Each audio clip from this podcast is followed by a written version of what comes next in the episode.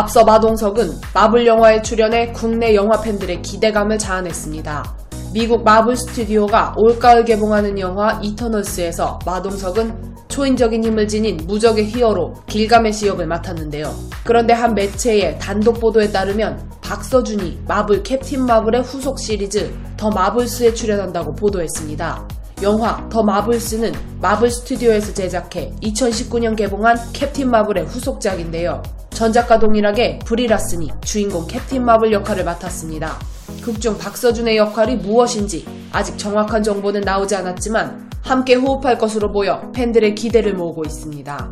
매체는 박서준이 올 초 더 마블스로 제목을 확정한 캡틴 마블 2 제안을 받고 내부 검토를 마쳤다고 보도하며 현재 진행 중인 영화 콘크리트 유토피아 촬영이 끝나는 올 하반기 더 마블스 촬영을 위해 미국으로 떠날 예정이라고 전했는데요. 해당 보도 후 박서준의 소속사 어썸이엔티는 노코멘트다, 더 이상 말씀드릴 수 없다고 전하며 모호한 입장을 취했습니다. 소속사 측은 함구하기를 선택했으나 그 어떤 부정적인 답변을 내놓지 않은 것으로 미루어 보아 출연 제안을 받은 건 확실해 보이는데요. 대중들 사이에서는 아니다라고 확실하게 말하지 못하는 이유는 마블을 비롯한 할리우드의 비밀 서약은 이미 공공연한 비밀이기 때문에 우선 부정적인 답변이 아닌 것으로 봐서는 출연에 대한 무게가 쏠리고 있는 상태입니다.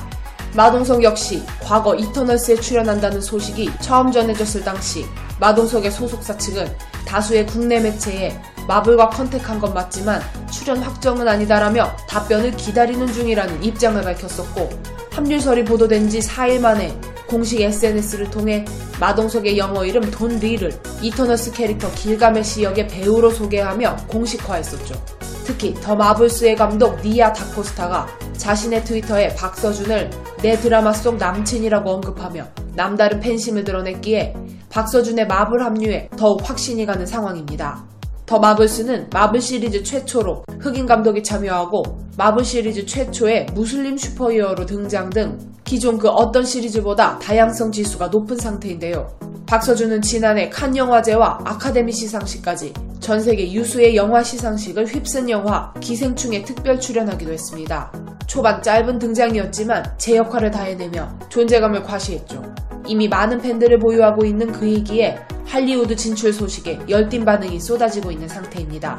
다만 그가 어떤 역으로 등장할지는 전혀 알려진 바가 없기에 대중들은 만약 마블스에서 윤식당 직원 같은 배역으로 나오면 진짜 가만 안 둔다. 예전 김수현이라는 여배우처럼 일회성 단역이지 않을까 하는 추측해봄. 카메오든 조연이든 마블 시네마틱에 출연을 한다라는 것은 굉장히 좋은 기회인 것 같네요. 이러다 한국 히어로 영화 나왔으면 좋겠네요. 등의 반응을 보이고 있습니다. 이와 관련 한 기자는 마블 측에서 한국 배우들에게 잇따라 러브콜을 보내는 것은 결국 한국을 비롯해 아시아 전역에서 높은 인지를 구가하고 있는 스타들의 지명도를 활용하기 위한 포석이라 볼 수 있다. 특히 박서준은 그가 주연을 맡은 드라마 이태원 클라스와 김비서가 왜 그럴까가 지난해 넷플릭스를 통해 전 세계에 공급되며 위상이 크게 높아졌다. 특히 두 편 모두 일본에서는 2020년 연간 탑10 안에 들고 다른 아시아 국가와 몇몇 서양 국가에서도 큰 흥행을 일궜다. 즉 그를 영입하는 것만으로도 마블 시리즈가 전 세계 그의 팬들에게 재차 각인될 기회를 얻게 되는 셈이다라고 전하기도 했습니다.